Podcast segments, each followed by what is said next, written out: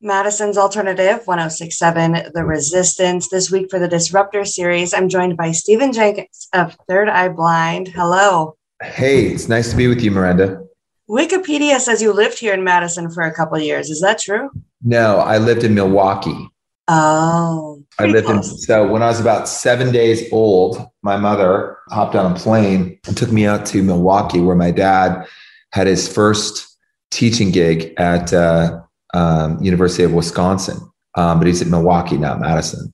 And okay. uh, so my very earliest memories are actually Milwaukee, and um, I can't help it. Every time I go back there, I feel some something will occur to me, or some some sense, some something will happen to me that that makes me feel this real affinity. But Madison's my favorite town. uh, um, we played. We I remember we played this Halloween block party in Madison, and I just thought it was the greatest. Yeah, Freak so, Fest. Yeah. So I'm a big, yeah, I'm a big fan, and and um, it's just more my, you know, more my vibe. So you're a musician, singer, actor, producer. You also launched a small batch tequila brand a couple of years ago. Do you naturally stay so busy, or do you push yourself to get involved in so many things? I think both. Um, I just read this really interesting thing I'm trying out. I don't know uh, from a Buddhist monk and he's so he's in his orange outfit and he was saying that there are three kinds of people. They're the type who you wake up and you hit that the alarm you hit the like the snooze button you're already out of the bed like you're out of there. First first one. And you turn around and you make the bed and you make it proper crisp. Go in bathroom brush teeth off you go. The second one is the one who kind of lays there and uh, you know you stretch and little just you might look at your phone a little bit uh, then you go up, go to the bathroom, come back and make the bed. And the third type is the one who gets up, doesn't make the bed at all because it's going to be there. I'm going to be gone all day anyway. I've never been the third type, but I've always been the second type. And the second type is a procrastinator, so he says. And the first type is somebody who is all about finishing projects and getting things done. I'm the kind of person who never, ever is satisfied with self and never gets enough done. I read that. And this morning, I got up turned right around, started my day, and no no phone, no YouTube, right, for an hour. Honestly, and I said I'm going to do this for 30 days, and honestly, it's the most productive morning that I've had. Trippy, right? Yeah. So we'll see how it goes for 30 days. So to answer your question, I am um, I feel like I am a driven person, but I am not driven enough. And I look for ways to be to do more new album, Our Bande Apart, came out in September. To me, it seems more mellow than Screamer that came out in 2019. Did it feel different writing the album? Way different. Uh, I had a whole other album written before uh, the pandemic happened. And uh, the very first night of our show, um, of our tour, uh, was, I guess it was that March. It was like March 11. And we, Pearl Jam canceled their tour on the 12th, we canceled ours on the 13th, and people were still doing concerts, and we were just, you know, tripping out. So we went right into the lockdown where I had this new album written, not our bande apart, but a totally different one. And we were going to workshop that while we promoted Screamer. Um, because everything got canceled, I felt just emotionally not resonating with those songs in the same way. I just needed to hold still in that point of stillness in the in the lockdown the pandemic i kind of forced myself. This is like you know just like making myself do it go in and start writing writing in my journal picking up my guitar fiddling with it. And then i had a group of songs. So I, I was like i don't know what these songs are. I know that they're very different. Um, should i make this a solo album? I've never done that before. I don't know how i don't know how this all fits in with anything and my manager, Missy Colazzo, she was very helpful. And she said, it doesn't have to fit anything. It's whatever you think it is. And don't, don't try to make an album in a way because um, you're just not that kind of artist. So just go make the album as it is, what it is. And I, so I took it down to LA where the rest of the band live and workshopped it with them. And we made this album. There's no like promotion budget for, for radio or anything. It's just, it is just what it is. And honestly, it's the most proud of an album I felt I, I don't know in I don't know how long. It's wholesome in itself in a way that I want, in a way that um, some other albums haven't been. So I like it. Was it nice to kind of get a break from touring during the pandemic, or did that totally suck for you? No, it was. I think that there are positive aspects of of what happened. I think that that we all got to take a look at ourselves, and for me, I think I became more less performative, less you know, because we just don't have these public faces any uh, as much. So I think I probably became a little bit more real with people. I just kind of got used to it, not being out in public and not. When you meet people, you always have your representative of yourself. Is this is this like invisible shield in front of you? So it, it, it has its uses. That kind of evaporated. That glamour kind of came off in a certain way, and I think that's useful, and it's something that I would like to hold on to. Are there plans to tour for the new album, or are you going to go back to Screamer? There's going to be a tour next summer, and between now and then, we'll do a few one-off shows. I'm actually working on some. I'm working on some music right now. I'm actually in a mm-hmm. residential studio in Texas this week, so I'm back in the studio. Yeah. Why Texas? We were doing a little uh, show in Dallas, and there is this residential studio where we can all live and work for a week. And next summer will be the 25th anniversary of Third Eye Blind.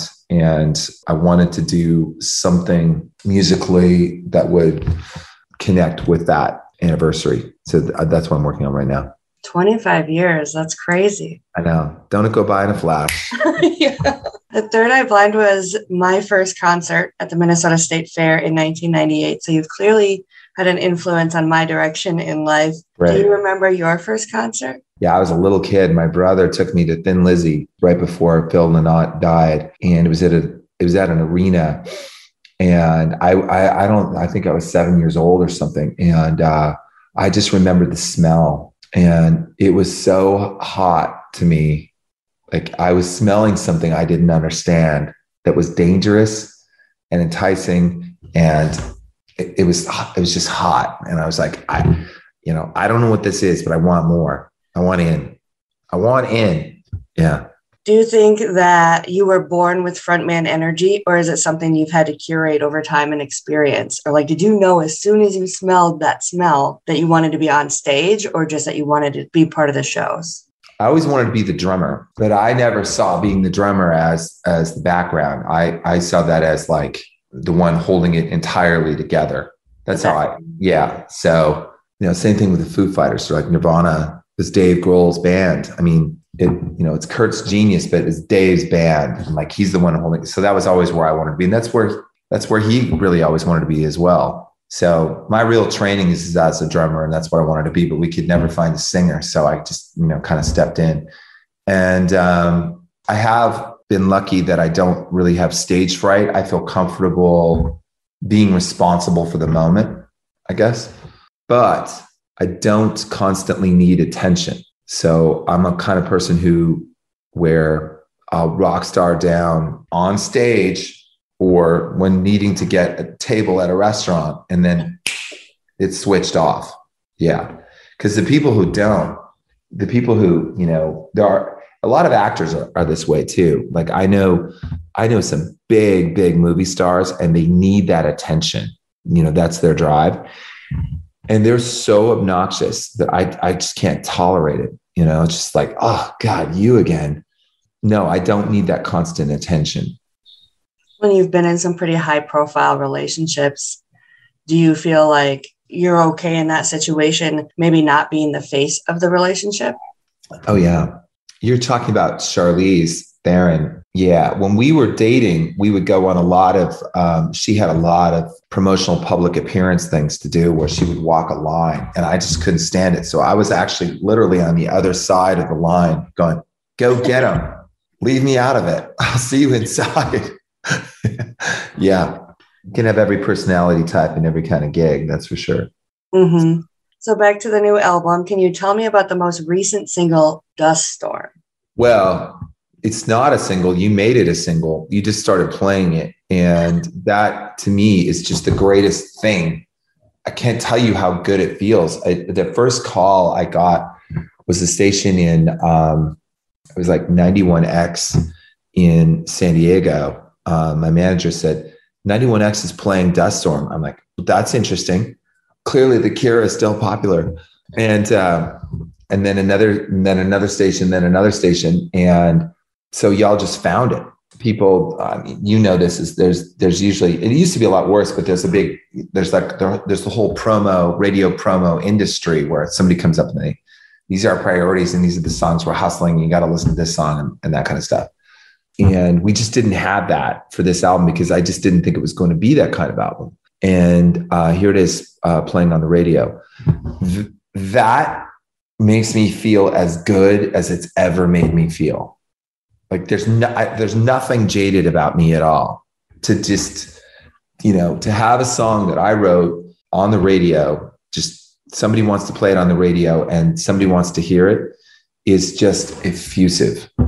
You asked about the single, what's it like? That was the last song we wrote on the album. We were workshopping the record. And at that point, yeah, we're, we're out there workshopping the record. And my guitar player, Chris, actually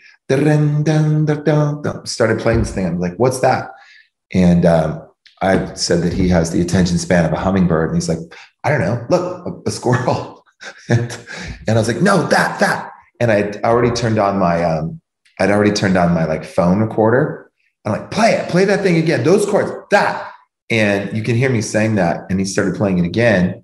And I pulled out a notebook and I went, what in here in this, like my journal makes me feel like this song. So I'm just like, play, play, play. And I went, pictures came back from Mars, a new golden age, we're told.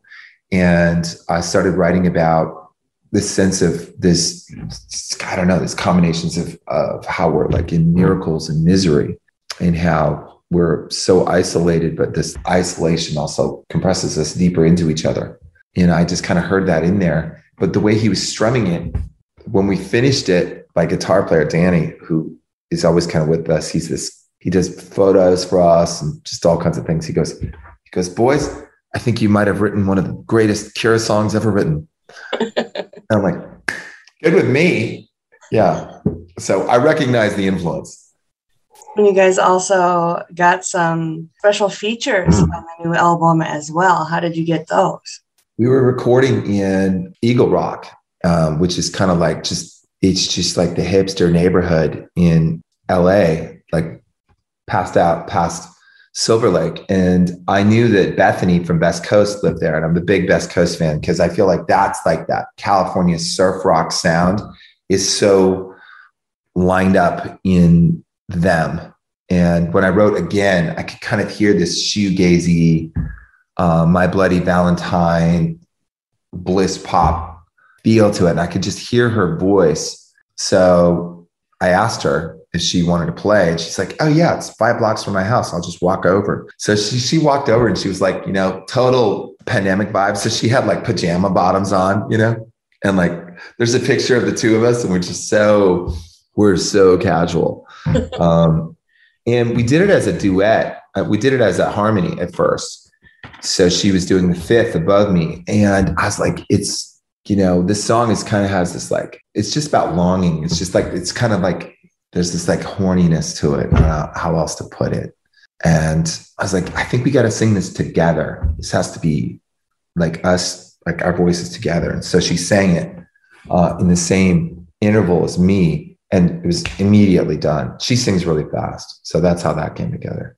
I could hear her in, the, in that song the whole time. And then Jeff from Smashing Pumpkins, he also lives kind of well, he lives in Koreatown, which of course because he's so cool. And he said to somebody in the band, I heard you guys are in town and I just want to come hang out. Uh, I just want to be back in the studio. Like I just want to be involved. I'm tired of this Zoom, you know, relationship. So he comes over and we said, yeah, if you're here, you're in the band. Because we kept, we didn't call this third eye blind, we called it Threb. We called it, the made it this other, it's like another thing. So if you're here, you have to play because I would love to play. And so he gets in the studio and he played funeral singers with us. And, you know, he turned it from one thing into like Judas Priest. To me, it sounds like Judas Priest. if you're into that. Yeah.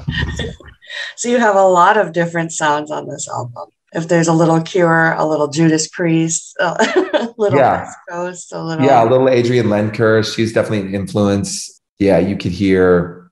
I listen to a lot of like kind of uh, like that LA neo folk thing, which is it's kind of a millennial thing where it's like, you know, I'm going to be so honest that it's bordering on exhibitionism and it's but it's like this rediscovery of Laura Nyro and and uh, you know like a LA folk scene that was happening, you know, from their parents, I guess. I don't know, but it still really moved me. You know, I've said that if there's a if I have a favorite artist right now, it's probably Adrienne Lenker because she just I don't know, it just hits right down there in the in the pulse, and I, it made me go, wow, am I I'm always asking this question Am I really actually being honest enough in what I'm doing? And I was sitting there wondering that question. I was like, because this makes me nervous. You know, if I was playing this, if I was playing this live, I would, I would like at an open mic night, I would get nervous. This is what I was thinking to myself. And I was, I was thinking that I was like, well, that's the truth. So write that down. So I said, I get nervous before my take outside a club in Silver Lake. But then I also felt this. I always feel like in LA, I've come to kind of love Los Angeles more. I've always hated it. I always feel a little bit like it's a show. Your innocence is practiced. You know, your open face is one that you practice in front of a mirror. So both of these things are happening all at the same time. And that was, for me, as truthful as I could be in that moment. And it's all because uh, Adrienne Lenker, Phoebe Bridgers record. Like I heard Garden Song before that record came out. I heard it before it was released. And I was like, whoa, that's really, really good. Never heard of Phoebe Bridgers before that song. And it just, it kind of really, really impressed me. Have you ever written a song and heard somebody's voice in it, but you weren't able to get them to be on the song? Hmm. I hit up Kanye once. He was busy. He's always busy too. Yeah. Yeah. well, thank you so much for taking the time to talk to me today. Miranda, thank you. Thanks for having me. Was, I enjoyed this conversation and um, just thank you guys for supporting our band.